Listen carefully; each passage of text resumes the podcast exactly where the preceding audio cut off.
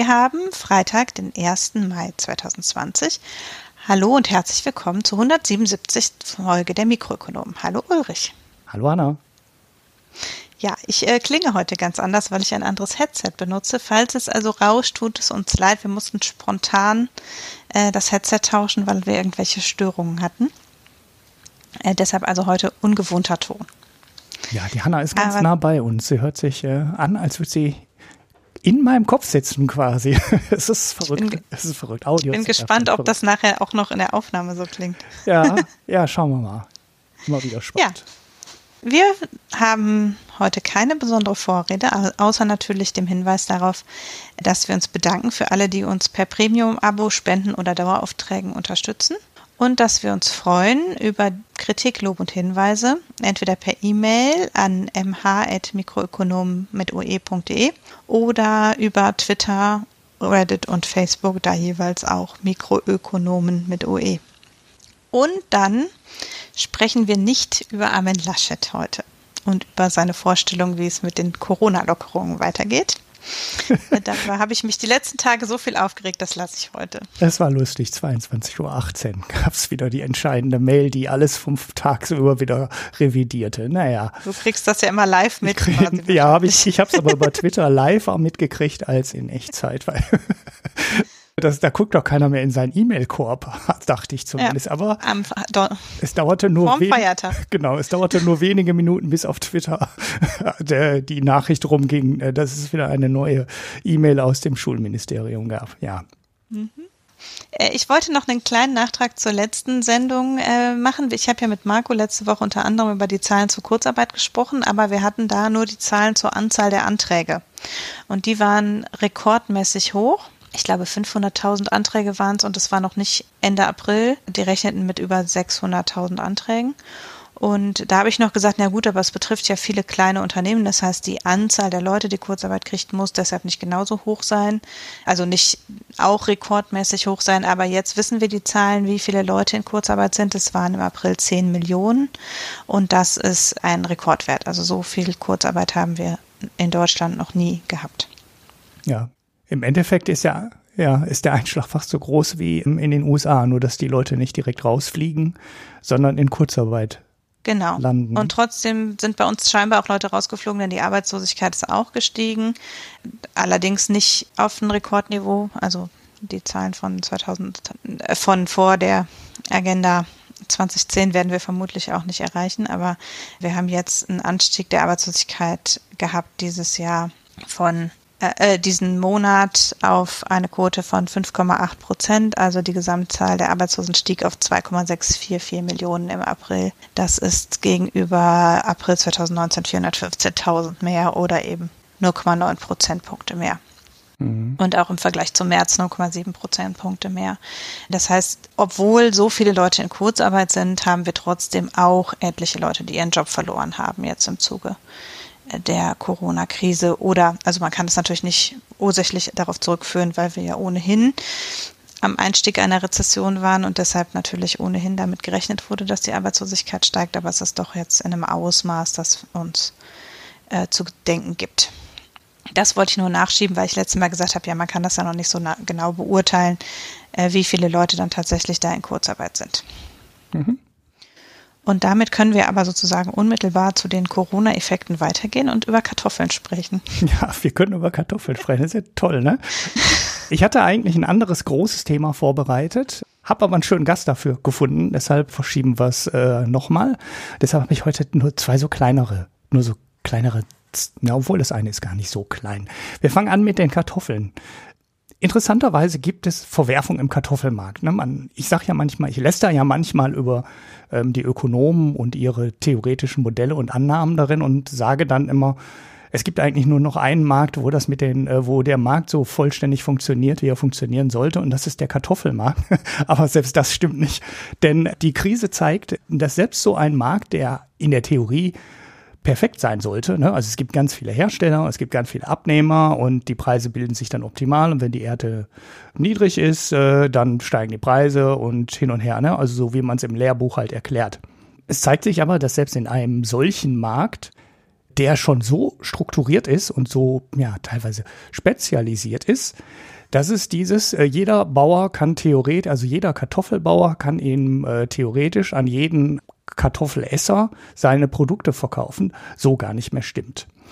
Es zeigt sich jetzt in den USA und auch in Belgien, ne, das ist ja bekanntlich die Pommes-Hochburg der Welt, dass es in dem Markt ganz schöne Verwerfungen gibt, obwohl ja genauso viele Leute wie früher essen. Sie essen jetzt halt nur woanders. Ja, also sie gehen nicht mehr ins Restaurant, sondern sie kochen zu Hause. Wir haben halt die Ausgangssperren teilweise in den Ländern, teilweise Kontaktsperre in unterschiedlichen Ausprägungen. Und jetzt stellt sich äh, heraus, die Leute gehen nicht mehr raus und sie essen keine Pommes mehr. Und die Belgier, also die belgischen äh, Kartoffelbauern, verkaufen ihre Kartoffeln an die Pommeshersteller und die Pommeshersteller werden ihr Zeug nicht mehr los. Was jetzt auch wieder etwas verwundert, weil Tiefkühlfritten gehörten zu den ersten Produkten, die in den Supermärkten knapp geworden sind. Trotzdem scheinen in Belgien so viele frische Pommes verkauft worden zu sein und der Markt ist komplett weggebrochen, dass die jetzt ein Problem haben, ihre Kartoffeln und ihre Pommes zu verkaufen, weil eben nicht alles in ähm, Tiefkühlfritten geht. Mögliche Erklärung ist, für viele Tiefkühlfritten ist das Zwischenprodukt Kartoffelmehl. Das ist, äh, glaube ich, vielen gar nicht so bewusst. Aber so diese ganzen tollen Pommesformen, ne, diese geriffelten und sowas, das wird alles gar nicht mehr aus frischen Kartoffeln hergestellt, sondern das wird aus Kartoffelpulver hergestellt, weil sonst kriegt man die gar nicht in die Form. Alle Fritten, die super lang sind, werden oft dann nicht raus hergestellt und so weiter. Also da hängt noch ein Prozess dazwischen, zwischen der Kartoffel und der Pommes. Das ist einer der Flaschenhälse in der aktuellen Produktion. Die Fabrik ist halt ausgelastet, Kartoffelmehl muss hergestellt werden, die Fritten, die geriffelten müssen raus hergestellt werden und dann muss das in Tiefkühlware abgepackt werden. Und ja, daran hängt das jetzt und die Kartoffeln kommen nicht mehr zum Kartoffelesser, weil die frische Kartoffel ist offensichtlich nicht äh, so einfach umzustellen. Zweites Problem sind die Verpackungen. Ne, das haben wir bei Mehl und bei Hefe auch schon mal gehört. Bei Mehl war wirklich das Kilopaket, das Abpacken des Mehls in den Kilopaket, der Flaschenhals in der Produktion was dann manche Händler dazu geführt hat, einfach in 25 Kilo Säcke das Mehl abzufüllen und dann in 25 Kilo Säcken zu verkaufen. Ein Edeka hier bei mir um die Ecke hat das auch wirklich gemacht, was echt schon relativ frech ist im Supermarkt. Mhm. 25 Kilo Sack Mehl hinzulegen, das äh, packt man ja eher so im Baumarkt auf so einen offenen Wagen. Und so ein 25 Kilo Sack Mehl zu transportieren, ist ja jetzt auch nicht gerade so, ja, äh, freundlich äh, für den Einkaufswagen. Aber ähm, es ist wohl auch wirklich losgeworden. Und hinter Hannas 500 Gramm Hefeblock steckt wahrscheinlich genau die gleiche Logik. Nämlich, es war nicht die Produktion der Hefe das Problem, sondern die Abpackanlage, die einfach nicht mehr von den kleinen Paketen verkaufen kann, die äh, in den Supermärkten üblicherweise liegen. Aber die großen äh, waren halt weiterhin noch, ähm, zu, weiterhin noch zu bekommen. Das ist übrigens bei Klopapier auch eins der Probleme gewesen. Ja. Da, da habe ich es gar nicht mitbekommen, ja. Ja. Dass diese Großrollen für Unternehmen natürlich was ganz anderes sind als die kleinen Rollen für Haushalte. Mhm. Das sind völlig andere Produktionsstrecken. Ja.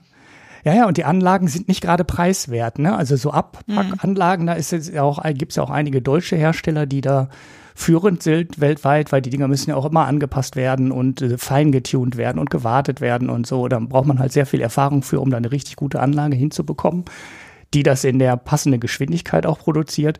Und wenn man sich so ein Ding kauft, dann will man es auslasten. Ne? Also das ist äh, ähm, nicht so, dass man da einfach jetzt äh, eine Anlage noch dazustellen kann, sondern die äh, stellt man für seine normale Produktion ein und äh, sorgt dann oben vielleicht noch für ein bisschen Puffer, damit man mal 10 oder 20 Prozent mehr produzieren kann. Aber man kauft halt nicht eine Anlage, wo noch mal 100 Prozent Luft oben drin sind, weil die kostet halt dann auch viel mehr ein entscheidender Kostenfaktor. So, also ist die Anlage für die normale Produktion ausgelegt und da kann man dann nicht einfach dran hochdrehen. Okay, also die Probleme haben wir alle. In Amerika führt es jetzt schon dazu, dass äh, die amerikanische Regierung Kartoffeln verschenken will an Bedürftige, die dann einfach rausgegeben werden, kostenlos als Unterstützung, so wie man, wie oft auch Essensmarken rausgegeben werden. Man kennt ja aus dem Fernsehen jetzt auch schon die Bilder an den Essensausgabeschlangen äh, für Bedürftige, wo auf einmal kilometerweite Autoschlangen davor sind.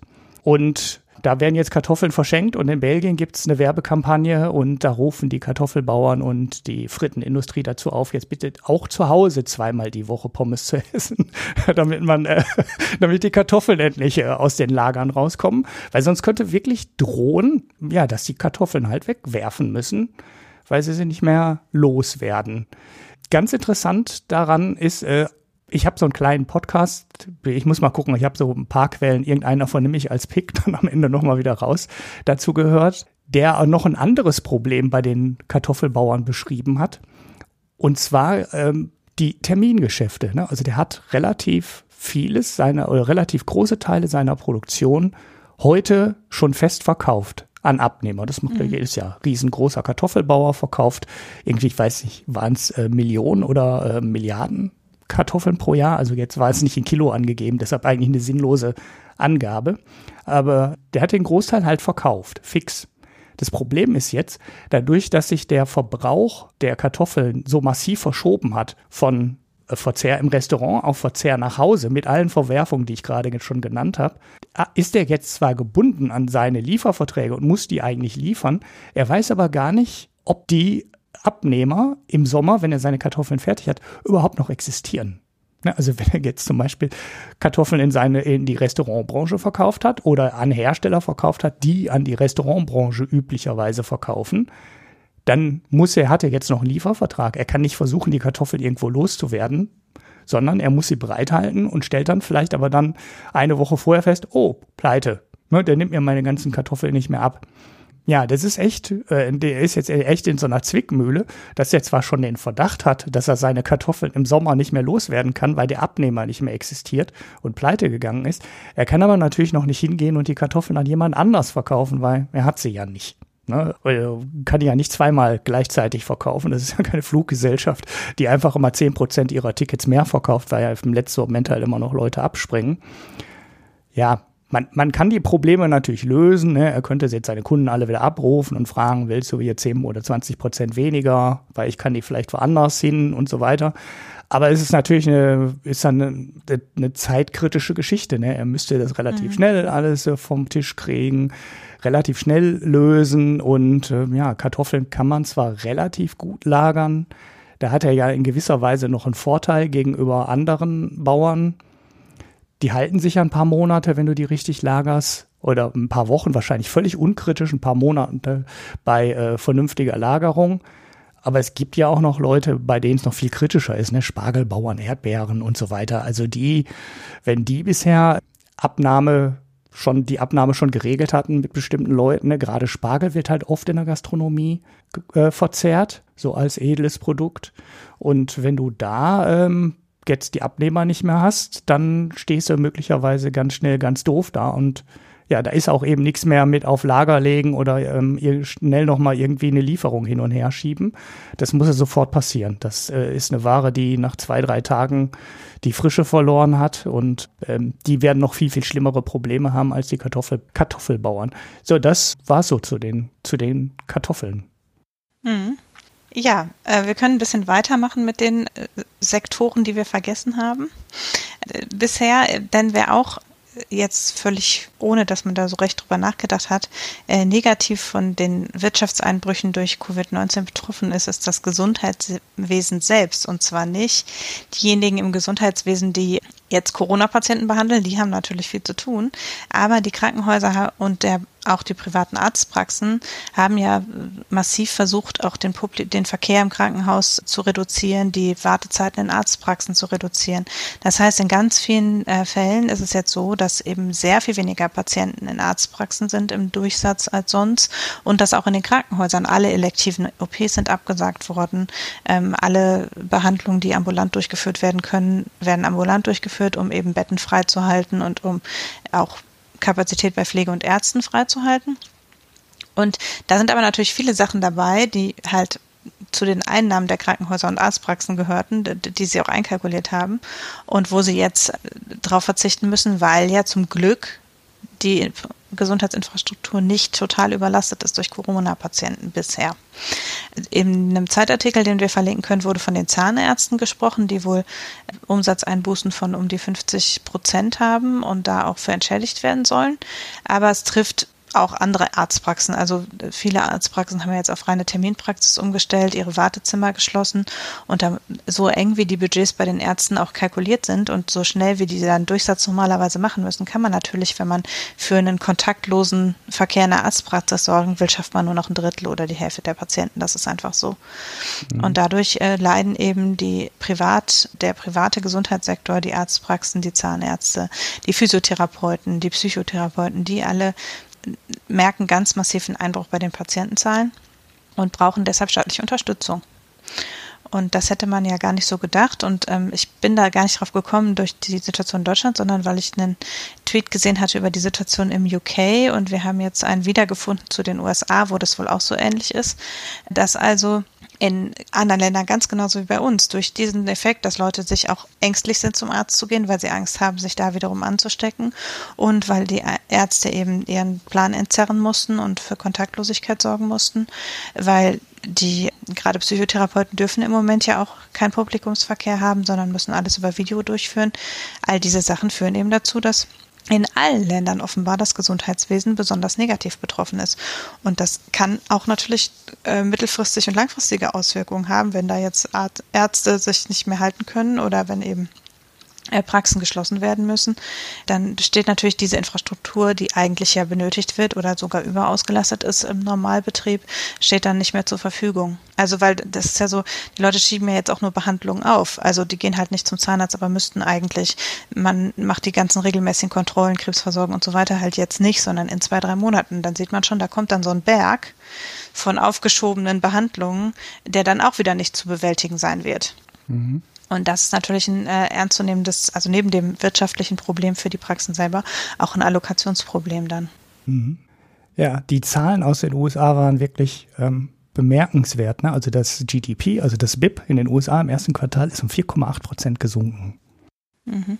Davon gingen 2,25 Prozent, also naja, fast die Hälfte, also 40 Prozent, gingen auf den Sektor Healthcare zurück also fast das, das mehr als das komplette Minus ging auf Services zurück. Ne? Also Goods, mhm. Goods war ähm, minus 0,27 Prozent, ne? also relativ unkritisch.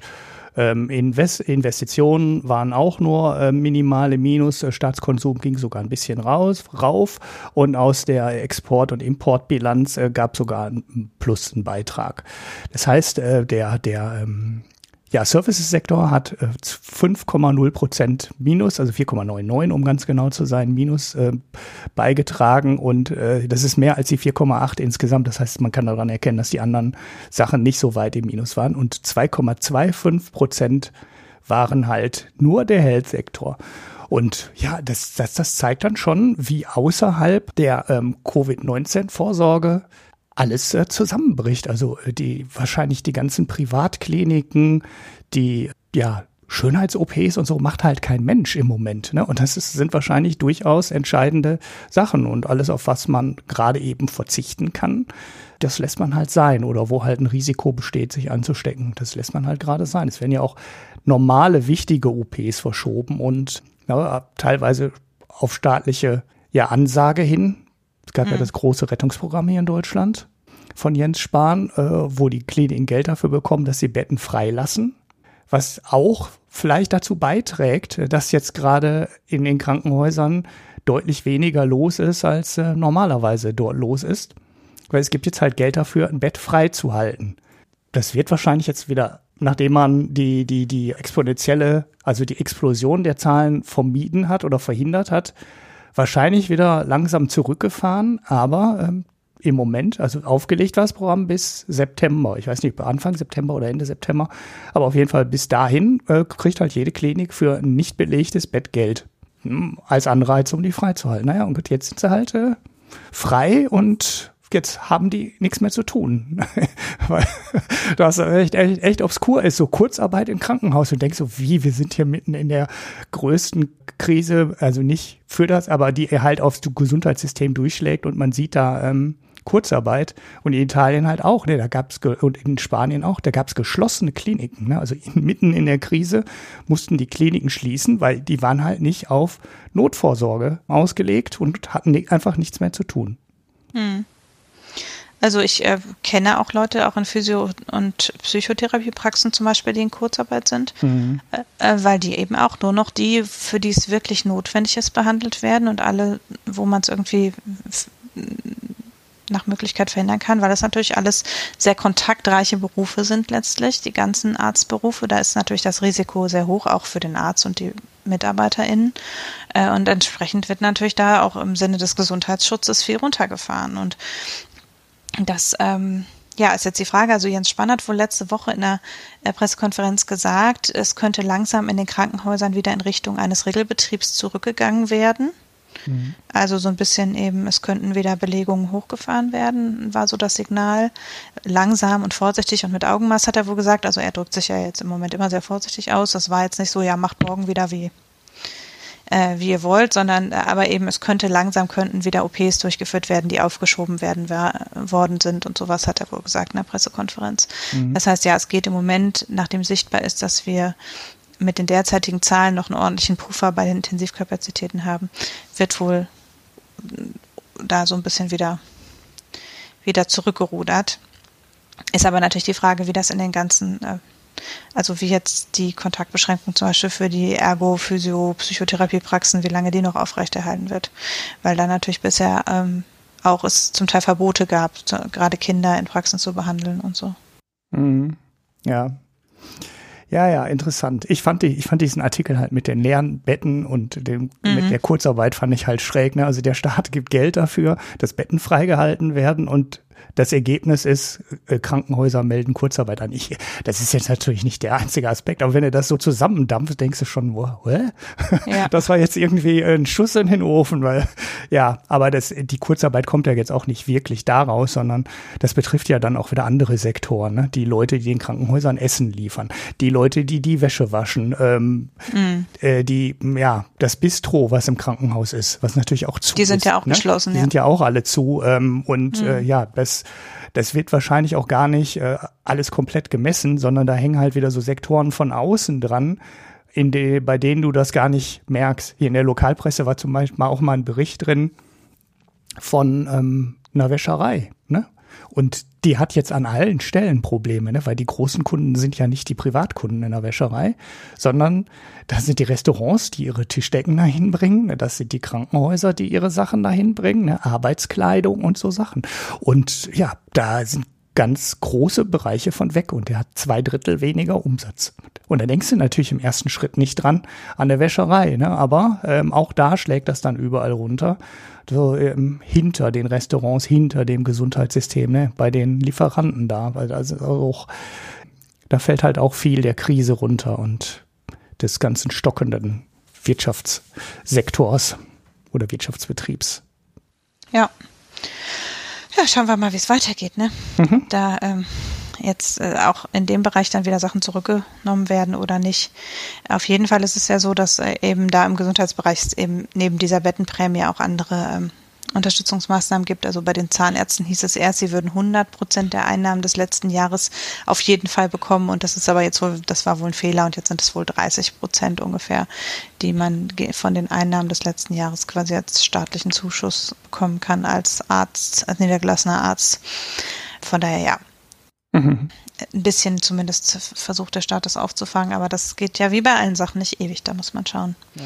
wie lange das notwendig ist oder wann es eben das ist ja auch eine Frage von Routinen. Also an vielen Stellen ist es ja, müssen auch alle ja jetzt lernen, okay, wie viel können wir noch leisten mit, wenn wir Abstände einhalten und wenn wir das entzerren. Da ist vielleicht auch in, bei den einen oder anderen erstmal sind so viele Termine abgesagt worden, weil man nicht wusste, wie man es anders organisiert. Oder in den Krankenhäusern sind mehr Sachen abgesagt worden als nötig, weil eben erstmal geguckt und abgewartet wurde. Und jetzt gibt es vielleicht langsam auch Erfahrungswerte. Okay, wie viel Durchsatz kriegen wir, wenn wir es kontaktarm durchführen? Wie viele Leute können dann pro Stunde durch? Da kann es ja auch zu so einem gewissen gewissen Normalisierungseffekt kommen. Mhm. Dann können wir auch noch unmittelbar anschließen, es läuft heute recht smooth. Dänemark hat im Gegensatz zu Deutschland, wo es noch diskutiert wird, äh, beschlossen, die staatlichen Hilfen im Rahmen der Covid-Krise zu beschränken und zwar keine Unternehmen davon profitieren zu lassen, die einen Sitz in Steueroasen haben. Mhm, genau. Ich habe zwar nie herausgefunden, was das jetzt genau heißt, Äh, man bräuchte da irgendwo einen detaillierteren Artikel mal dazu, wenn einer unserer HörerInnen das vielleicht mal gesehen hat, was es jetzt ganz konkret bedeutet, würde mich das interessieren weil es hieß immer, die ihren Sitz haben. Ich kann mir aber nicht vorstellen, dass es so wahnsinnig viele Firmen gibt, die äh, in Dänemark gibt, die ihren Sitz äh, in einer Steueroase haben. Üblicherweise ist es ja andersrum. Die haben üblicherweise eine Tochter in einer Steueroase, über die die dann Geschäfte abwickeln. Und ich vermute auch mal, dass das wahrscheinlich viel eher gemeint ist. Äh, da müssen wir aber genau mal wissen, wie die das definiert haben. Ich kann mir nicht vorstellen, dass die jeder Firma sobald die eine Niederlassung in einer Steueroase hat, direkt sagen, du kriegst kein Staatsgeld mehr. Aber wer weiß, vielleicht sind die Dänen da auch einfach knallhart und versuchen das mal so richtig durchzuziehen. Und die Steueroasen auch vielleicht mal auszutrocknen und den Firmen mal klarzumachen, wenn du hier Hilfe haben willst, dann musst du gefälligst vorher auch hier deine Steuern zahlen. Aber würde mich mal interessieren, wie das genau aussieht. Interessant ist das Thema, also was interessant ist das Thema aus, aus, aus vielerlei Hinsicht, weil man daran diese ganzen Rettungsprogramme und eventuelle, ja, ähm, Kollateralschäden oder moralische Probleme daran diskutieren könnte. Ne, es geht dann bei so einfachen Sachen los wie, äh, was ist eine Steueroase? Gehören jetzt die Niederlande dazu und Irland und Luxemburg? Mhm. Oder sind das halt wirklich nur die knallharten Steueroasen, die ähm, Cayman Islands und äh, die üblich Verdächtigen dann meistens in der Karibik. Ja, das wäre das Erste. Aber interessant ähm, ist dann halt auch, was ist die Bedingung für die Auszahlung von Staatshilfen? Ne? Also die Steueroase ist ja eine der Sachen, an die man so eine Ausschüttung von Staatsgeld knüpfen könnte. Aber man kann ja natürlich auch sagen, wir hängen da noch andere Parameter dran und das ist ja auch schon gemacht worden. Ne? In der Bankenkrise zum Beispiel sind Vorstandsgehälter gedeckelt worden. Da ist ganz klar gesagt worden, wenn du nicht, wenn du ähm, Staatskredit und Staatshilfe haben willst, dann darf dein Vorstand nur noch maximal 500.000 Euro verdienen. So, das hat die Commerzbank lange gehabt, bis sie dann wieder, ähm, bis es dann wieder freigegeben wurden. Mir fällt gerade der Name nicht ein, ich habe auch nicht nachgeguckt. Aber derjenige, der die Commerzbank durch die Krise gesteuert hat und den Job da genommen hat, der hat immer nur diese 500.000 Euro im Jahr verdient. Also nur in Anführungszeichen. Ne? Im Vergleich zu dem Gehalt, was vorher gezahlt wurde, ist es halt wirklich nur, weil es war ein, Bruchteil von dem, was vorher und gezahlt wurde und auch was nachher wieder gezahlt wurde. Das andere, was dann eben auch diskutiert wurde im Rahmen der Adidas Mietkürzung, die ich jetzt hier gar nicht mit reinnehmen wollte, aber da war halt auch der Fall, Adidas hat gesagt, wir zahlen unseren Mitarbeiter, äh, wir zahlen unseren äh, Vermietern die Miete nicht mehr und wir halten die erstmal zurück, solange wie die Geschäfte geschlossen sind hat halt Adidas gleichzeitig dem Vorstand einen Haufen Geld gezahlt, dem Vorstand einen Bonus bezahlt und den Aktionären weiterhin eine Menge Dividende ausgeschüttet oder zumindest die Dividendenausschüttung vorgeschlagen für das Geschäftsjahr 2019.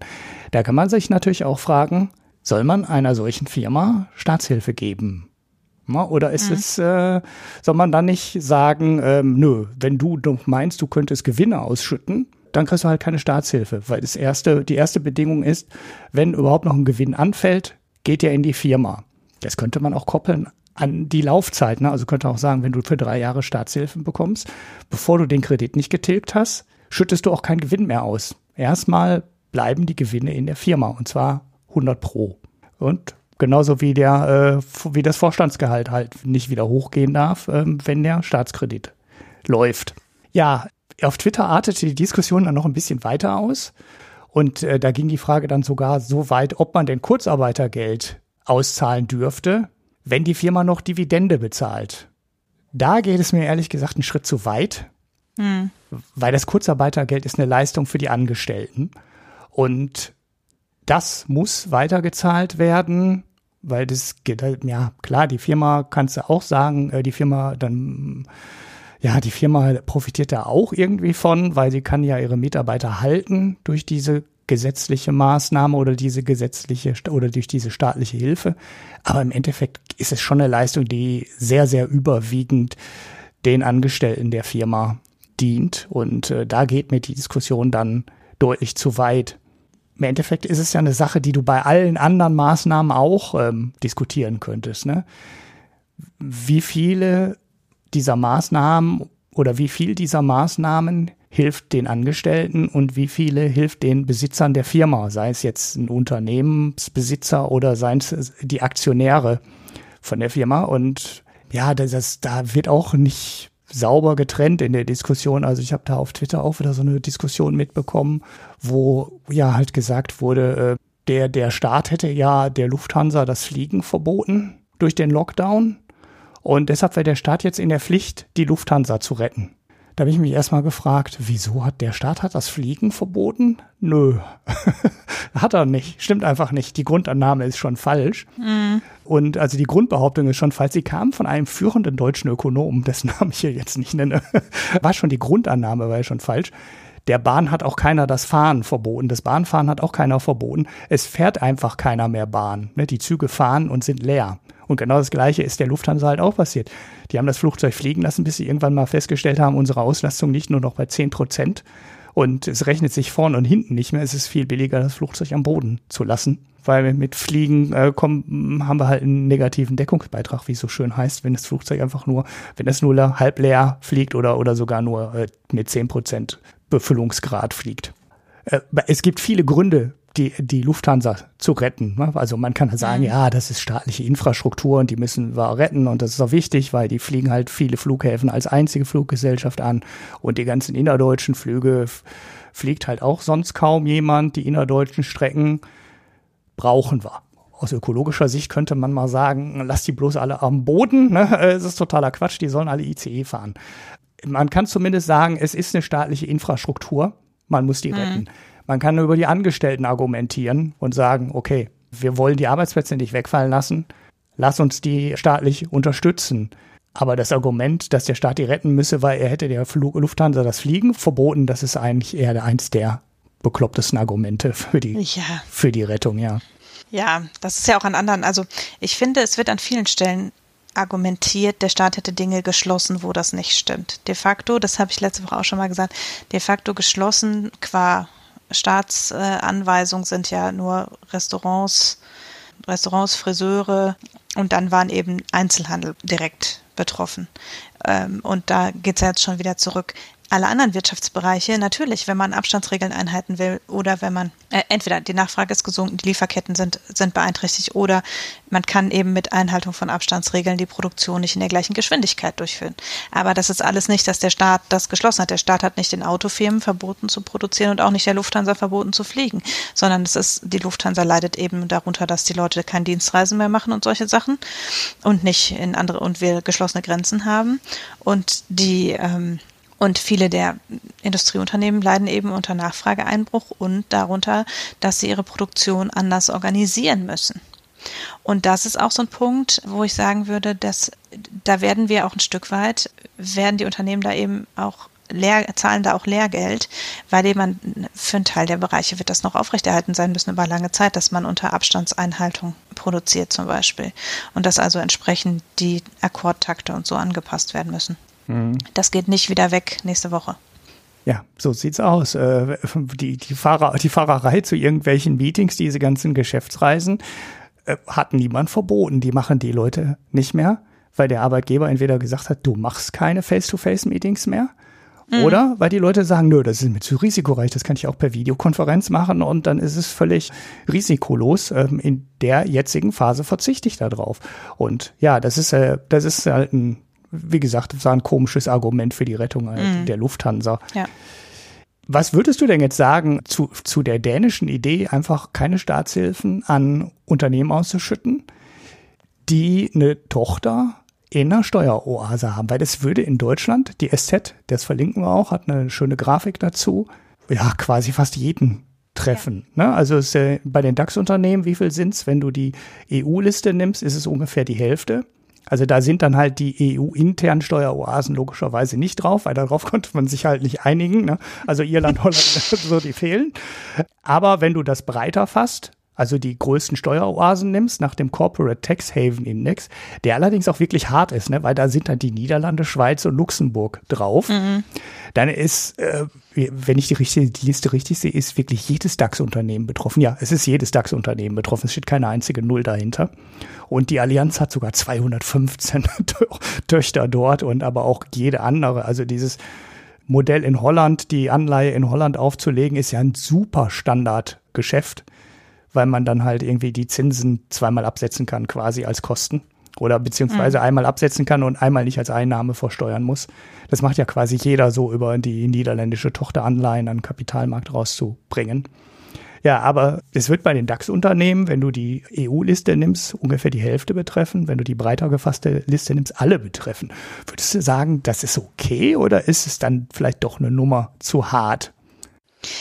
Ich habe da, also ich bin prinzipiell sehr dafür, kurz- und mittelfristig die staatliche Politik an solchen Dingen auszurichten. Also zu sagen, es gibt bestimmte da, wo der Staat Unternehmen unterstützt in irgendeiner Art und Weise, da machen wir transparent. Das gilt nicht, wenn wir sehen, dass du Steuerflucht betreibst. Äh, zum Beispiel könnte man das bei der Vergabe von Aufträgen oder solchen Dingen machen. Mhm. Ich finde das sehr schwierig bei was wie den Staatshilfen, wo das die Regel war ja vorher nicht klar. Also es ist, ich finde es immer bedenklich, ne, wenn Politik im Prozess quasi die Regeln ändert. Mhm. Und das wäre ja hier so. Also die würden ja quasi sagen, ja, es gibt jetzt, äh, es gibt jetzt hier ein, ein neues staatliches Instrument, von dem ihr vorher nichts wusstet, äh, wovon ihr profitieren könntet, aber das kriegt ihr jetzt nicht, weil ihr vor ein paar Jahren oder Jahrzehnten die Entscheidung getroffen habt, in eine Steueroase zu gehen. Mhm. Das gibt den Unternehmen ja keinen Handlungsspielraum, da kann, können die ja jetzt nichts dran ändern. Es wäre also auch nachhaltiger und würde eher, ne, also da, dann führt es einfach nur dazu, dass diese Unternehmen, also ich meine, die gehen dann vielleicht nicht pleite, aber die haben große Einbußen, haben, können weniger Dividende ausschütten, entlassen viele Leute. Äh, dann, also die Angestellten der Firmen leiden ja dann darunter und das sind dann in Deutschland eben schon auch viele Firmen, die hier und umgekehrt auch für einen großen, für eine große Beschäftigung stehen. Aber die, gegenwärtig haben die Firmen keinen Handlungsspielraum daran, was zu ändern. Wenn die Regierung aber sagen würde, okay, ab 1. Januar 2021 setzen wir das und das um, nämlich wir oder sagen wir 2022 oder von mir aus auch 2030. Wir haben einen Zeithorizont, in dem wir phasenweise dahin gehen, dass wir bei der Auftragsvergabe und bei, bei staatlichen Unterstützungsprogrammen oder bei Forschungsaufträgen oder und so weiter jeweils äh, Firmen nachrangig behandeln, die ihren Sitz in einen Sitz oder eine Tochter in Steueroasen haben. Dann könnte, könnten Unternehmen ja reagieren. Dann könnten sie unter Umständen sich umstrukturieren oder würden überdenken, Niederlassungen da aufzumachen. Also dann gibt's ja, dann kann man ja wirklich auch damit was bewegen. Mhm. Während so ist ja nur das etwas schwammige Argument, dass man dann eben nichts, also dass dadurch, dass man die Firma nicht unterstützt, damit man quasi nicht den Umsatz stützt und dadurch eben nicht die Steuer nicht gezahlt wird. Also bei anderen Unternehmen wäre es ja so, wenn man die jetzt stützt und die machen dann und können dann ihren Umsatz stabilisieren und bleiben am Markt und machen vielleicht in der zweiten Jahreshälfte wieder einen Gewinn, dann kriegt der Staat einen Teil der Unterstützung natürlich über Steuern wieder zurück. Also wenn die nicht über das ganze Jahr Verluste fahren oder zumindest im nächsten Jahr irgendwann wird dann wieder was über Steuern zurück bei Unternehmen, die hier in Deutschland korrekt ihre Steuern abführen. Und das wäre eben so, ja, man hat sozusagen einen größeren Verpuff Abstufungseffekt von der staatlichen Hilfe bei Unternehmen, die einen Großteil ihres Geschäftes dann eben in Steueroasen abwickeln. Mhm. Natürlich hat, kann man dafür Argumente finden, aber ich, ich finde es etwas schwierig. Mir, mir wirkt das so ein bisschen ja so unberechenbar in gewisser Art und Weise. Mhm. So und und es wird ja eh schon an vielen Stellen immer vorgeworfen, dass solche Ad-hoc-Rettungen und wer wird jetzt unterstützt, wer nicht, dass das sehr unberechenbar ist. Das war ja bei der Bankenrettung ein Thema. Das wird jetzt bei der Lufthansa diskutiert. Das hat ja immer so einen Geschmack von, das ist eine Willkürentscheidung. Und ich finde eigentlich, man muss da nicht noch in diese Richtung gehen, dass es noch willkürlicher wirkt sozusagen. Mhm. Also ja, ja. das wäre so mein Bauchgefühl. Ja, ja, ja, guter Punkt sollte man, äh, mittel, sollte man mittelfristig angehen. Ne? Also, man, also zum Beispiel die KfW wäre ja ein super Hebel für so eine Nummer. Ne? Also es werden ja jetzt viele der Kredite über die KfW vergeben, aber das ist ja nur jetzt, die sind ja jetzt nur die Notkredite. Diese Förderprogramme über die KfW gibt's ja für alles Mögliche. Die laufen ja dauernd. Es ist ja nicht, dass die KfW jetzt nur Kredite in Notfallsituationen vergibt, sondern die vergeben ja dauernd Kredite ne? und, und mhm. Zuschüsse mhm. und sowas. Das ist ja eine ganz große Fördereinheit, staatliche Fördereinheit, die ja, ja, ich glaube, für Forschungsgeschichten kannst du da auch Geld kriegen, ne? Äh, günstigere Kredite kriegen. Das weiß ich jetzt aber nicht. Aber ich weiß auf jeden Fall, es gibt jede Menge, äh, auch wenn du Investitionen tätigst, die den Energieverbrauch senken und sowas. Also das ist nicht nur beschränkt auf mhm. Förderkredite für Solaranlagen, die sich ein Hausbesitzer selber aufs Dach setzt, sondern da können auch Firmen ähm, Geld bekommen. Das ist natürlich ein super Hebel, wenn du klar machst, die KfW gibt nur noch Geld an Firmen ab, 2022, 2023, wann auch immer, werden nur noch neue Kredite vergeben oder neue Zuschüsse vergeben, wenn du keine Tochter mehr in einer Steueroase nach der EU-Definition hast und die Politik dann auch noch äh, klar definiert, wir werden auch in der nächsten Krise unsere Hilfsprogramme wieder über die KfW auflegen. Und wenn du äh, dann immer noch eine Tochter hast in der Steueroase, dann war's das. Dann kommst du an das mhm. KfW-Geld nicht ran. Feierabend. So, und äh, ja gut, die nächste Krise hat man ja üblicherweise so acht bis zehn bis zwölf Jahre zwischen zwei so Krisen. Äh, der Zeitraum ist ja überraschend stabil dann können sich die Firmen haben die auch genug Zeit, sich darauf einzustellen. Ja, ja, das wäre vielleicht zum Beispiel ein, ein, guter Ansatz. Ja, okay, dann haben wir ja wieder Konsens. Das ist so, so, also wir müssen hier mehr Provokation und Krawall reinbekommen. Sonst kriegen wir nicht mehr. Was ist denn mit den Vorstandsgehältern?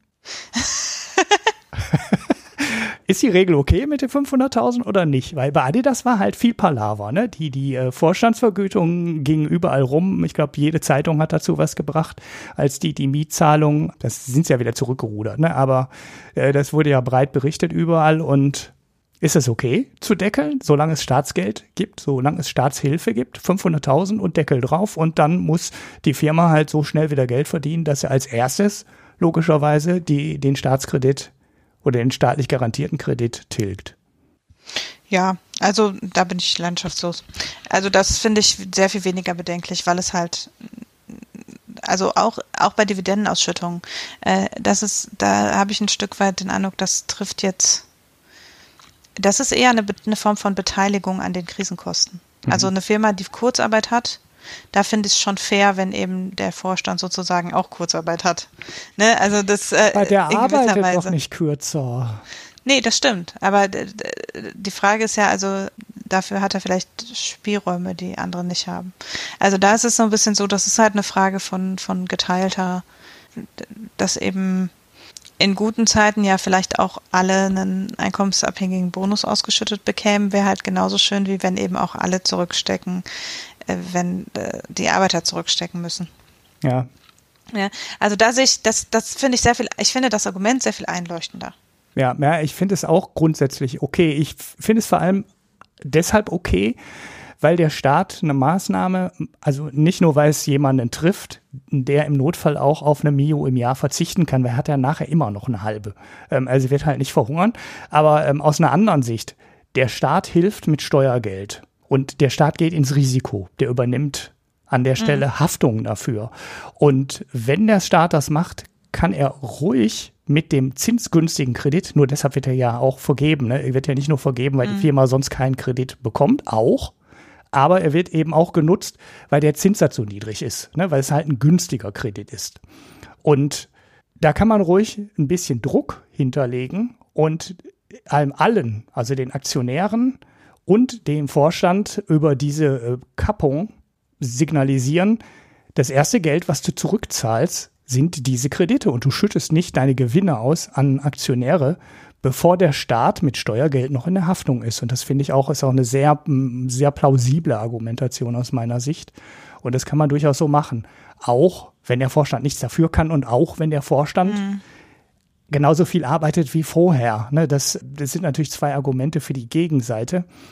Aber es sollte ja auch keine, es sollten ja in keinem Fall Kredite sein, die die Firma äh, die nächsten fünf oder die nächsten zehn Jahre abruft, sondern die sollen Interesse daran haben, das schnell zurückzuzahlen. Und da müssen eben die Aktionäre und der Vorstand dann mit im Boot sein und ein Interesse daran haben, diesen Kredit als erstes zurückzuzahlen. Hm. Und deshalb, ja. ja deshalb fände ich es auch aus dem Argument her noch durchaus vertretbar. Und man muss ja auch sagen, bei der Commerzbank hat man ja auch jemanden gefunden, der es trotz der nur 500.000 Euro hat er den Job gemacht und die Firma durch die Krise, ja, geschippert. Mhm. Gut, was hatten wir dann noch als Punkt? Nix mehr, ne? Die 1, 2, 3. Ja, haben wir. Ja. Gut. Dann haben wir noch ein Hanna-Thema, ne? Wenn wir das genau. mit der Rettung haben, das habe hab ich der Hanna schön in den Chat geworfen, hier in unseren äh, internen, aber die Hanna hatte das vorher schon, das habe ich aber nicht gesehen. Äh, ja, und den Artikel, den du geschrieben hast, den Artikel, den du in den Chat geschrieben hast, möchte ich nicht verlinken. ja, den hatte ich. okay, gut. Ich finde den tendenziös. Ja, also jedenfalls, was ich habe aber tatsächlich auch wenig dazu gefunden, also darüber ist sehr wenig berichtet worden. Natürlich wird im Moment über Corona mehr berichtet als über alles andere und über den Bereich Entwicklungshilfe wird ohnehin ja nicht viel berichtet. Aber es gab letzte Woche war unser Entwicklungshilfeminister in Myanmar. Für den gelten anscheinend die Reisebeschränkungen nicht.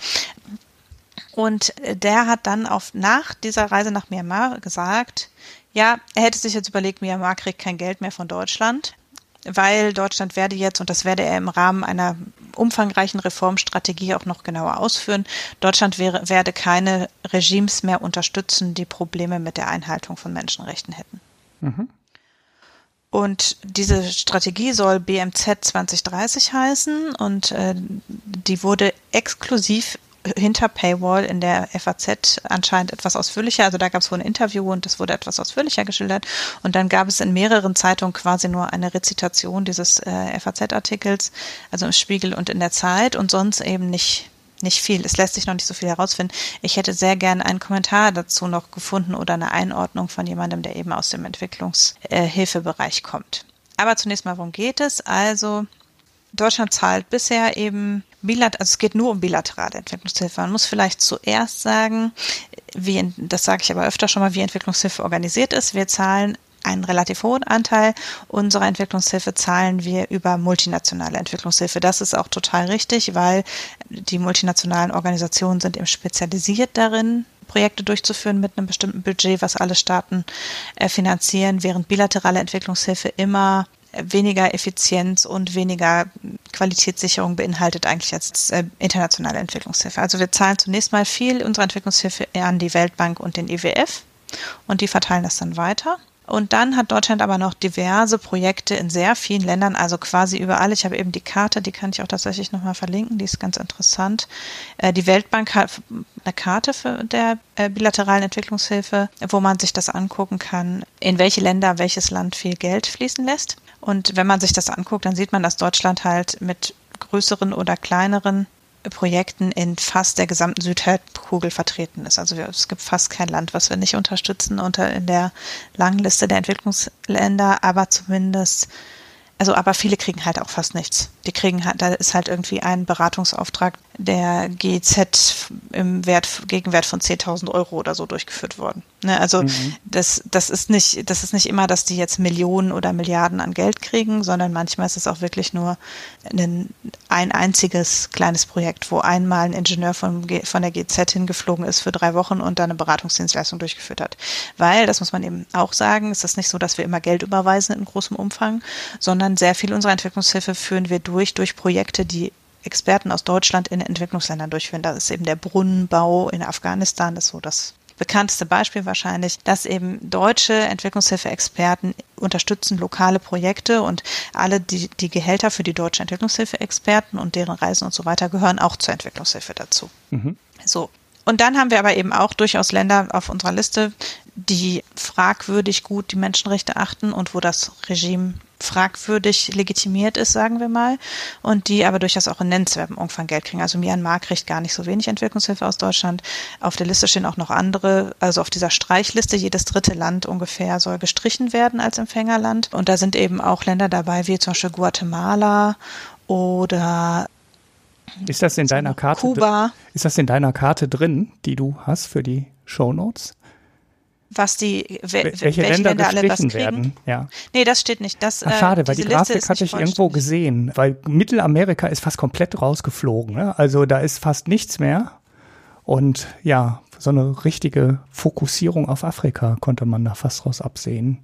Ja, ich wobei in Afrika auch einige ähm, gestrichen werden. Also in Afrika ist auch Guinea, ähm, äh, Burundi ist Burundi, also mhm. sind einige äh, auch afrikanische Länder, die auf der Streichliste stehen. Eben sehr viele Kuba, Haiti, also sehr viele mittelamerikanische, lateinamerikanische Länder und auch einige in Asien. Äh, und das sind schon auch, da sind ein paar dabei, die wirklich in großem Umfang deutsche Entwicklungshilfe bekommen haben. Eben, wie gesagt, manche, wo das eh nicht nennenswert ist. Also äh, da kann, weiß ich auch nicht, ob man da jetzt drüber diskutieren muss, über einzelne Projekte. Also ob das tatsächlich die, der Rede wert ist. Aber jedenfalls, es soll nach den Kriterien oder diese Liste ist nach den Kriterien erarbeitet worden, dass eben die Regime nicht korrupt sein sollen, dass sie die Menschenrechts dass, es, dass sie keine Menschenrechte verletzten und dass sie Reformprojekte anstreben, um die ähm, staatlichen, die, die staatliche Transparenz zu verbessern. Das klingt ja zunächst mal ganz gut. Also einerseits das die Abkehr vom Gießkannenprinzip ist ja was, was immer ähm, äh, gut ankommt und eben auch natürlich, dass man sagt, okay, wir wollen jetzt da keine autokratischen Herrscher unterstützen, die sich nur selbst bereichern. Ja, das ist klar. Ne? Also das, das ist ein nettes Ansinnen. Die Frage ist, ob das was bringt. Denn also Entwicklungshilfe an sich ist ja schon fragwürdig effektiv darin, tatsächlich Entwicklung zu fördern. Also natürlich macht die irgendwas, aber im Zweifel ähm, fördert sie halt genau mit dem Umfang, der ausgeschüttet wird, Entwicklung und danach hat sie keine langfristigen Effekte. Das ist das, was sehr, sehr, sehr viel beobachtet wird, was eine sehr robuste Erkenntnis ist. Und es ist aber auch nicht ganz sicher bewiesen, dass es besser funktioniert in Ländern, die sozusagen brav sind. Und mhm. das ist, also das ist, die Theorie wird, klingt gut, ne, dass eben, wenn da so ein autokratischer Mugabe sitzt, der einfach sich von der Entwicklungshilfe dann ein schickes neues Auto kauft oder seiner Frau äh, Juwelen, dass dann natürlich die Entwicklungshilfe nicht zu Entwicklung führt, ist relativ logisch. Mhm. Während, und äh, dass eben umgekehrt ein Land, was vorbildlich die ganze Entwicklungshilfe Milliarden in Bildungs- und Straßenbauprojekte steckt, dass es da vielleicht effektiver sein könnte. Auch diese Geschichte klingt logisch.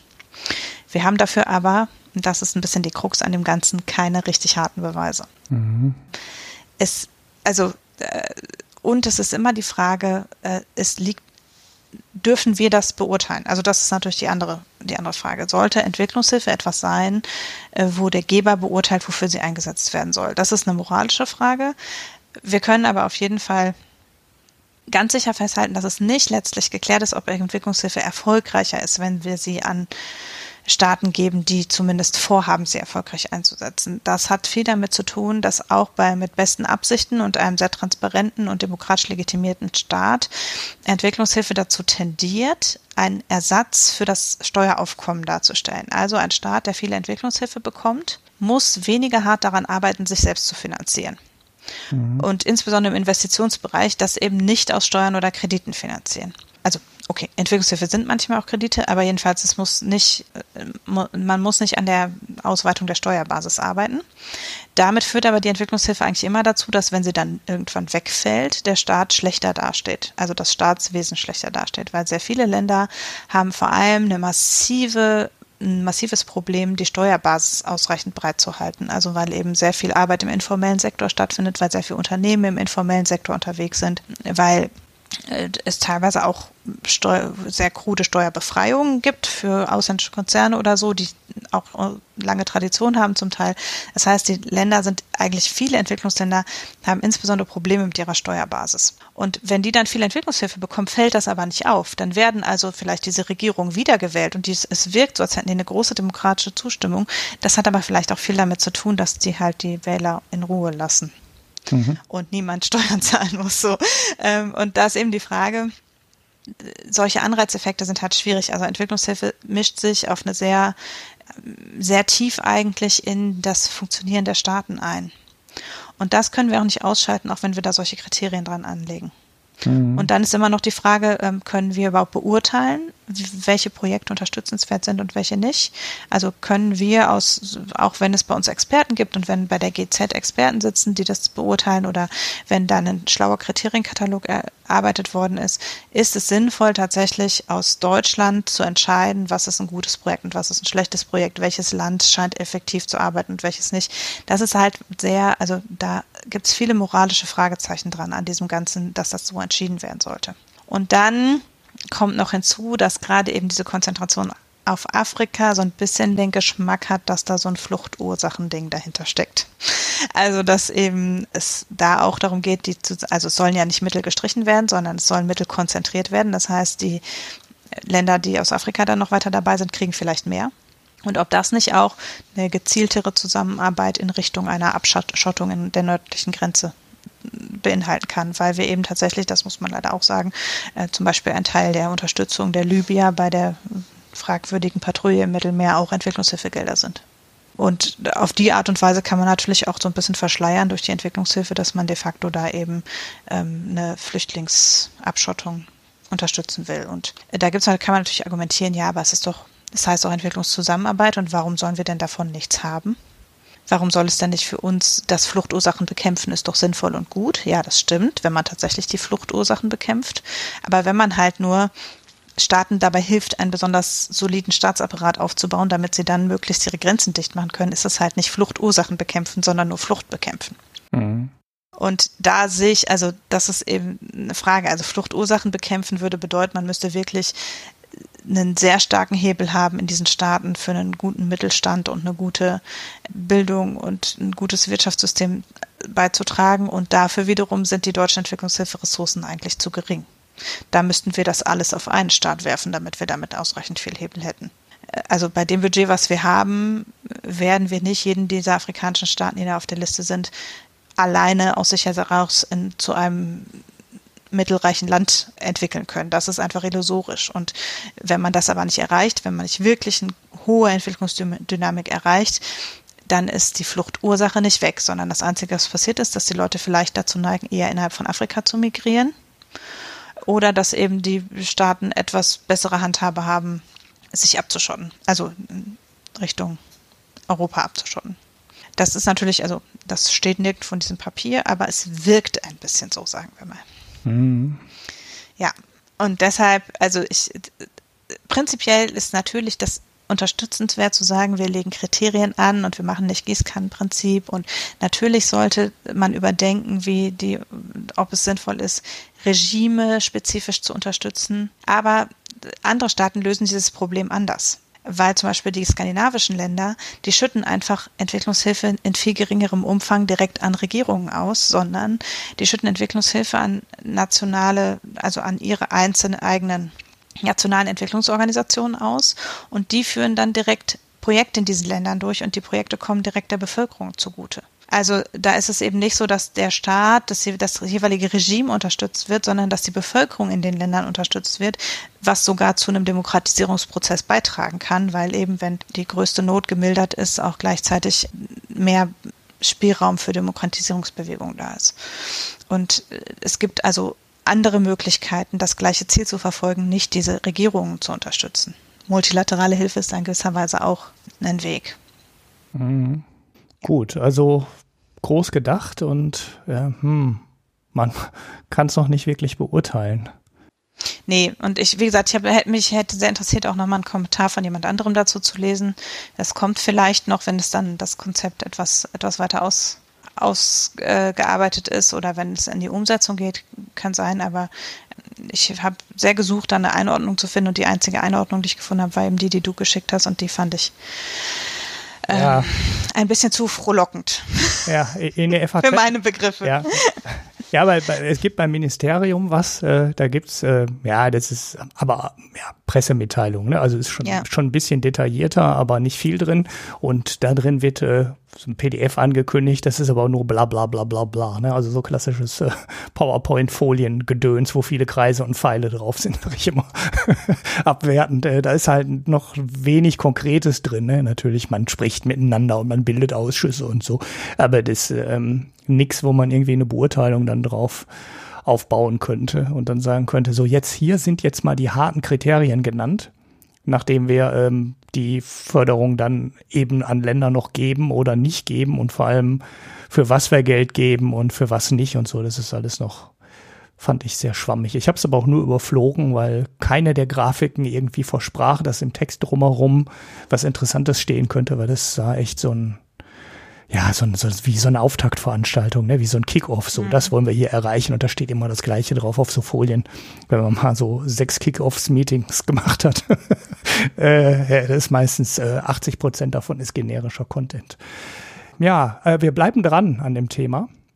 Mhm. Ich finde das alles sehr spannend. Ich fand all die Karte, die äh, ist übrigens im FAZ-Artikel drin die ich da gesehen habe, wo du auf der Weltkarte sehen kannst, wer jetzt Hilfe bekommt und wer sie nicht mehr bekommt, ist aber leider hinter der Paywall und da bin ich gerade am falschen Rechner, um die Karte noch sehen zu können. Aber da ist mir halt diese Häufung in Südamerika oder in Mittelamerika besser gesagt aufgefallen, wo wirklich fast alle aus der Förderung gefallen sind und vor allem auch so Haiti, ne, wirklich ein bettelarmes Land. Die Mongolei ist auch rausgefallen, es ist auch nicht wirklich reich und so, aber da, ja, da passt wahrscheinlich äh, die, der Rat, äh, ja, die Rate der Kooperation mit der Regierung dem Müller nicht mehr in den Plan oder ne? Ja, und man muss aber auch sagen, ne, also bei vielen dieser Länder ist ja das, was sie Haiti hat Katastrophenhilfe bekommen. Mhm. Wir werden jetzt ja nicht die Katastrophenhilfe einstampfen. Katastrophenhilfe wird nach Bedürftigkeit vergeben, Ende. Ja. Und äh, das heißt, da weiß man auch gar nicht, was haben die denn, also ist das eine, eine nennenswerte Streichung weil in den letzten Jahren hat Haiti natürlich vor allem, auch Afghanistan ist im großen Teil Katastrophenhilfe. Und da, es gibt da Länder sicher, die ein bisschen, wo man schon, also zum Beispiel auch äh, bei Kuba, klar, Kuba hat keine, äh, kriegt Entwicklungshilfe und das ist fragwürdig demokratisch. Umgekehrt äh, gibt es andere auf der Liste wie Kirgisistan oder so, wo man genauso Zweifel haben kann. Mhm. Also deshalb, ja. Ja. Aber an die, zum Glück an die Katastrophenhilfe will niemand ran. Katastrophenhilfe ist übrigens auch erfolgreich, nämlich darin, bei einer Katastrophe zu helfen. Ja. so. Ja, ich meine, das ist ja, ist ja immerhin schon etwas, ne? Wenn das bei der Entwicklungshilfe auch so wäre, dann äh, wäre es ja gut. Aber ja, es muss auch, ähm, es wird ja auch nichts gekürzt, was schon läuft. Ne? Also man sägt da jetzt nicht mitten im Projekt auf einmal die Projekte ab, sondern es ist auch ein wichtiger Punkt. Ne? Alles, was läuft, läuft auch weiter. Und ja, mit der Weltkarte hast du natürlich Rechte. Da kann auch, können auch sehr viele Länder dabei sein, wo eh nichts äh, Wichtiges war, wo irgendeine Kooperation bei der Ernte oder beim Vertrieb geholfen wurde einmalig. Und ja, dann fällt ein Flug eines Helfers einmal im Jahr weg, vielleicht in manchen Ländern nur. Und mhm. das steckt halt wirklich nichts dahinter an Geld. Ja, dann haben wir das auch, ne? Ja. Dann sind wir durch mit unseren Themen. Sind wir durch. Fantastisch haben wir noch einen halben Gesellschaftsteil jeder, wenn ich das richtig sehe. Also du hast ein Pick und ich habe ein Bier, äh, Wein. Du hast einen Wein, ja, dann fangen wir erstmal mit dem Pick an. Ähm, genau. Ich äh, packe noch den Podcast, den ich ja klassischerweise immer habe, zur Kartoffelkrise. den packe ich in das Kapitel äh, zu den Kartoffeln. Ich habe aber zu dem Gesundheitsthema ähm, einen schönen Artikel im Makronom-Magazin, wo das jetzt nicht auf der ähm, Krankenhausfinanzierebene aufgezogen wurde, sondern diese Frage beantwortet wird, ob denn Italien und Spanien das Gesundheitssystem ja kaputt gespart haben man könnte ja jetzt in dem Zusammenhang auch sagen, totgespart haben. Und deshalb die Corona-Krise dort besonders schlimm ausgebrochen ist. Da hatte ich mal eine, so, so, so, ja, es war keine Diskussion, eigentlich habe ich zusammen, haben wir zusammen versucht, die Fakten zu finden.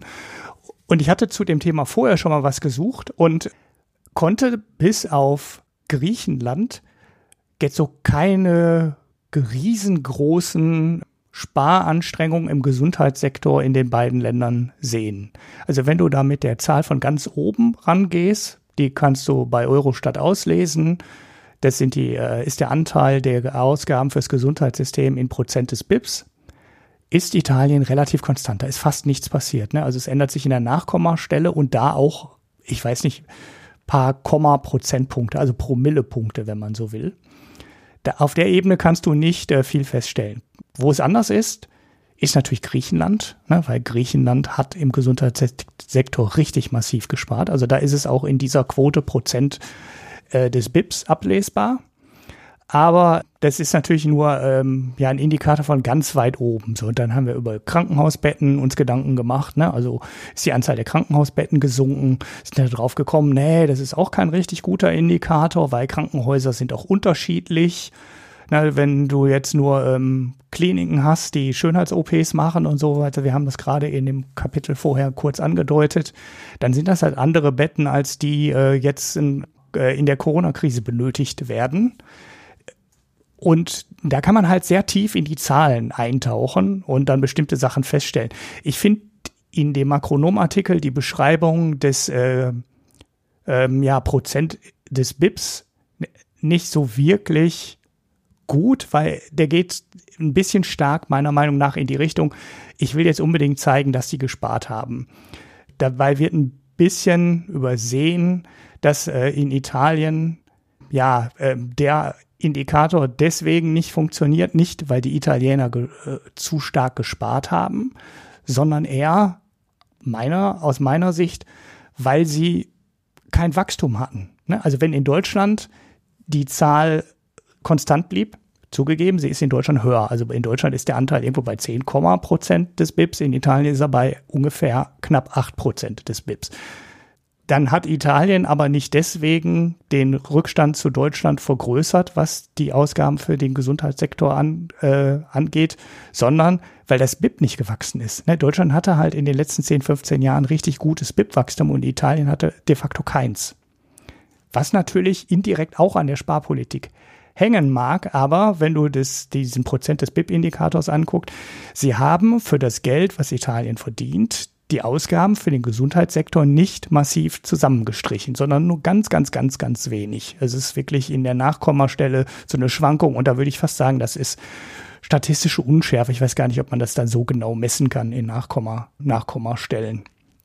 Ja, da geht der Artikel mir ein bisschen ein bisschen zu sehr in diese Richtung Austerität, aber da, ähm, also die Austerität zu, zu blamen, sage ich jetzt mal dafür. Aber was viel interessant ist und war viel interessanter ist und wo der Artikel dann wirklich gut ist, ist, äh, wo die versuchen, die Ausgaben für den Gesundheitssektor auseinanderzudröseln. Weil das sind nämlich genau die Zahlen, die ich dann nicht mehr gefunden habe. Bei der OECD bekommst du halt so Health-Zahlen, ne, wo du auch sehen kannst, äh, welches Land investiert wie in den Gesundheitssektor. Also nicht nur, wie viel Geld wird da reingestopft, sondern du kannst dann auch sehen, wie viel wird investiert, wie viel wird per Personal ausgegeben, wie viel wird für ähm, medizinische Ausstattung ausgegeben. Und das sind die eigentlich interessanten Zahlen, weil du darüber eben auch ableiten könntest, wie viel Intensivbetten haben die denn? Auch eine Zahl, die ich gesucht habe und nicht gefunden habe, die nicht so, äh, also so, so halb gefunden habe, die aber nicht so wirklich hilfreich ist. Aber es geht ja auch um technische Ausstattung. Gerade jetzt in der Krise ging es um Laborkapazität. Ganz entscheidender Faktor, die Tests machen zu können. Ne, und das kannst du halt aus, aus dieser Prozent des BIPs-Zahl überhaupt nicht ableiten. Und da mhm. haben die ein paar echt interessante Zahlen gefunden, wo man das auseinanderdröseln kann und eben auch sehen kann, dass gerade in den kritischen Bereichen, in dem, was ich jetzt mal sagen würde, staatliche Pflichtvorsorge, da eben doch gespart wurde, dass in dieser Prozentzahl aber nicht so richtig auffällt, weil die Betten halt dann in Privatkliniken entstanden sind. Ne? Und die halt dann trotzdem du Ausgaben hast ne, für Zahn-OPs und so ein Mist, der jetzt aber nichts hilft in der Corona-Krise. Und äh, mhm. äh, da ist der Artikel wirklich gut in diesem, in diesem Teil und ähm, extrem lesenswert. Okay, ja, ich habe keinen Pick, weil ich wirklich im Moment sehr wenig dazu komme, Sachen zu lesen oder zu hören. Also ich schaffe so gerade den systemrelevant Podcast, den wir aber ja hier schon erwähnt haben. Mhm. Aber ich habe was getrunken. Man ähm, wird ja, es gibt ja scheinbar Krisenalkoholismus. Soweit ist es bei uns noch nicht. Aber ähm, ich habe einen ganz für, mein, für unsere Verhältnisse unüblichen Wein, nämlich einen halbtrockenen deutschen Weißwein. Das ist, der heißt Landpartie und ich habe ihn, muss ich zugeben, wegen seines Etiketts bestellt. Ähm, das passiert mir auch sonst selten. Beziehungsweise beim letzten Mal bin ich da so drauf reingefallen auf das Etikett und dann war das so ein ganz schlechter Wein. Aber Landpartie mag ich. Also Landpartie ist ein deutscher Landwein, der äh, zu einem, also ein Bio-Wein für unter 5 Euro äh, die Flasche, äh, den es in vielen Bioläden gibt und auch im Bio-Online-Weinhandel. Und äh, der ist, ja, halbtrocken, drin steht süffig. Ich finde noch ganz gut trinkbar, ohne Kopfschmerzen zu bekommen. Für unsere Verhältnisse wirklich schon relativ süß. Aber trotzdem leicht und kann man wirklich gut so an so einem Sommerabend auch als Schorle trinken, aber auch unverdünnt, weil er eben schon trotzdem lecker schmeckt. Also es ist ein, mit, mit ein bisschen Frucht und viel äh, und einem eigentlich sehr leichten Geschmack, nicht ganz so sauer wie ein Riesling oder so. Aber eben äh, doch sehr typisch, also wirklich ein relativ typischer deutscher Landwein. So kommt vom Rhein, wenn mich nicht alles täuscht. Und hat uns geschmeckt, kann ich empfehlen. So für Sommerabende fände ich den, fände ich den gut. Ja. Ja? Ja, ja deinen Wein habe ich genau. auch getrunken. Sehr schön. Äh, den du mal empfohlen hast, den Krianstar davon. Ja, ja, das, hat ja. mir geschmeckt. Ich bin jetzt, wollte jetzt gerade warnen vor, vor, vor einem Fake-Wein, weil ich habe in der Tat mal einen Wein gesehen, aber nicht gekauft, in so einem Katalog von irgendeinem Händler. Der hieß nicht Landpartie, sondern Landparty. Ja. Jetzt passt aber auf, das ist deiner. der steht, okay. der, ja, der steht hier im, also zumindest da, wo ich jetzt gerade zufällig das gefunden habe. Da steht nämlich, äh, äh der steht da wirklich als Landparty beschrieben, aber auf dem Etikett steht Landpartie. Also Ich habe das und eben als ich Weißwein und halb hab- trocken und so weiter. Das ist Ja. wahrscheinlich dann den, den du pickst. Da steht jetzt kein Weingut dabei, dummerweise hier. Also das ist bioweinhandel.de. Riegel, ja, da habe ich ihn auch bestellt. Mit aber so das, äh, Gummistiefeln drauf und Blumen auf dem Ja, Etikett. genau. Ja, dann ist der Ja. das. Ja, gut, also ist es doch kein Fake. Also wenn ihr einen Wein im Onlinehandel kauft, der Landparty heißt, guckt erst auf das Etikett, das ist der, den die Hanna meinte. Ja, also es gibt den, äh, ich habe den jetzt auch als, als Rosé äh, noch gefunden, da hat es so eine Vogelscheuche drauf, den habe ich aber noch nicht getrunken. Aber es, der scheint tatsächlich einfach bei manchen falsch unter einem falschen Namen eingetragen zu sein. Mhm. Also weil in Vivino zum Beispiel gibt es nur den Rosé. Ja. Aber der ist anscheinend äh, irgendwie, vielleicht wird er international als Landparty gehandelt oder so, ich natürlich weiß sein. es nicht. Ja, das kann natürlich sein, dass die ihn international anders verkaufen. Ja. Ja, irgendwie Ja. so. Also auf Deutsch heißt er Landpartie, das ist aber auch der viel schönere Name, finde ich. Ja, ja, ja, man Und, muss ja auch nicht äh, alles, genau, man muss ja nicht alles genau. irgendwie mit Anglizismen versehen. Ein guter Ja, deutscher. Wein mit einem guten deutschen Namen. ja, Ja, und findest es, aber ähm, wirklich überall mit Landparty mit dem Y, ne? Also das ist irgendwie seltsam. Äh, Hm, interessant. Aber es ist der Ja. gleiche Wein. Aber er hat eben nur zehneinhalb Umdrehungen, das heißt, man kann ihn auch, wenn es warm ist, noch trinken und das ist ja auch nicht immer so. Ja, ja, genau. Ah ja, war, war Rotwein ist schwierig ähm, mit Mhm. etwas weniger Alkohol, aber bei Weißwein klappt das ganz gut. So, ich habe jetzt doch noch einen Pick reingepackt, fieserweise, ne, für dich. Mhm. Und zwar ähm, ein Brot. Mal wieder ein Plötzblockbrot, weil ich habe ja wieder ähm, ne, Homeoffice bedingt Zeit, mich mittags um Brotteige zu kümmern, wenn du einfach mal eine Stunde Pause machst und du bist eh im Haus. Dann kannst du dich mal um den Teig nochmal kümmern und den nochmal umkneten und aus dem Kühlschrank holen und dann den für abends fertig backen. Und äh, da habe ich mal wieder einen alten Klassiker gemacht, und zwar das rustikale Kartoffelbrot. Das ist mit wirklich Kartoffelstückchen in der Kruste. Und Kartoffelbrote sind, finde ich, eh lecker. Ich finde, der Geschmack passt gut. Und frisch ist das äh, ein super leckeres Brot. Es ist ähm, durch die Kartoffelstücke in der Schale, äh, in der Kruste, in der Schale, durch die Kartoffelstücke in der Kruste und die ja, Restfeuchtigkeit, die da drin ist, ist es ein Brot, was nicht unbedingt gut altert. Ne? Also die Kruste verliert dann relativ schnell die Knusprigkeit. Aber das ist, äh, wir sind zu dritt in der Familie. Wenn du da ein 750 Gramm Brot von machst, dann hast du am nächsten Tag auch nicht viel. Das heißt, üblicherweise ist es, äh, also wenn du zu viert bist, würde ich sagen, und deine Kinder sind nicht zwei, sondern schon ein bisschen älter, so dass sie vom leckeren Brot auch schon mal zwei Schnitten essen, äh, wird es schon schwierig, das auf den nächsten Tag zu bringen. Und das ist einfach weg. Das ist so lecker, das äh, kann man gut schon am ersten Abend den großen Teil essen. Das heißt, die Lagerfähigkeit ist zwar nicht wirklich gut bei dem Brot, im Gegensatz zu normalen Kartoffelbroten, die sich eigentlich gut halten und gut feucht sind, aber dadurch, dass die Kartoffelstücke halt in der äh, Kruste sind, ähm, ist die Kruste dann bei diesem speziellen Brot nicht so gut. Und man kann natürlich auch nicht alles drauflegen. Ne? Also süß will ich das Brot zum Beispiel nicht belegen, ne? Aber alles, was du sonst an Kartoffelgerichte mach, an Kartoffelgerichte natürlicherweise tust, ne? Also an egal ob an Kartoffelsalat oder wenn du Kartoffeln brätst oder so, das schmeckt einfach super lecker da drauf. Und es ist egal, ob du da Wurst drauf machst oder Schinken drauf machst oder Käse drauf machst, das passt alles super gut und das ist, äh, das ist wahrscheinlich auch ein tolles Brot, was man mitnehmen kann abends auf so eine Party oder zum Grillabend oder sowas, äh, wenn du das frisch bracken willst und Lust hast, dich dann äh, vor dem Abend schon in die Küche zu stellen. Weil dann wirst es auf jeden Fall los, wenn du mit mehreren Leuten bist. Ihr wisst ja, ihr dürft euch nicht treffen oder nur in zwei Meter Abstand um den Grill rumsetzen, ne? aber davon gehe ich aus, dass ihr das tut und alle vernünftig seid. Wie gesagt, man schafft es ja auch zu viert bequem aufzuessen. Ähm, also Genau. ich, ich backe inzwischen auch zweimal die Woche ein Kilo Brot, weil es, weil wir so viel Brot essen, seit wir alle zu Hause sind. Das ist sehr lustig. Und ich würde das auch, also wenn wir so ein, so ein etwas weniger vollkorniges Brot haben, also ich habe jetzt gestern mal wieder den westfälischen Bauernstuten gebacken, den Klassiker, da ist auch mindestens das halbe Brot des Abends schon weg. Mhm. Also da braucht man sich über Lagerfähigkeit echt keine Gedanken machen. Nee. Auch mit äh, einem zweijährigen Kind schon. Du, du musst nur, äh, das ist mal das Doofe, wenn du nicht zu Hause bist, das Brot halt auch so hinkriegen, dass du das zu dem Zeitpunkt ähm, fertig hast. Das finde ich immer ist das Problem, wenn du tagsüber arbeitest. Aber da habe ich ja hier schon mal drüber gejammert, dass es dann halt schwierig ist, abends frisches Brot fertig zu haben. Eigentlich zu dem Zeitpunkt, wo du das essen willst. Und bei frischem Brot esse ich immer eine Scheibe mehr oder zwei mehr, als ich normalerweise essen würde. Das ist äh, einfach ein tolles, ein tolles, einfaches Gericht. Also ist ja technisch nicht schwierig, nur das Zeitmanagement ist halt schwierig. Das stimmt. Na gut, dann äh, setze ich mir das mal auf die Liste und dann können wir für heute nochmal darauf hinweisen, dass wir uns natürlich über Feedback freuen und über Sternchen und Bewertungen und Spenden und Daueraufträge. Vielleicht muss ich ja ein neues Headset anschaffen, wer weiß. Und von daher nochmal der Hinweis am Ende. Und ansonsten sagen wir Tschüss und bis bald. Ciao.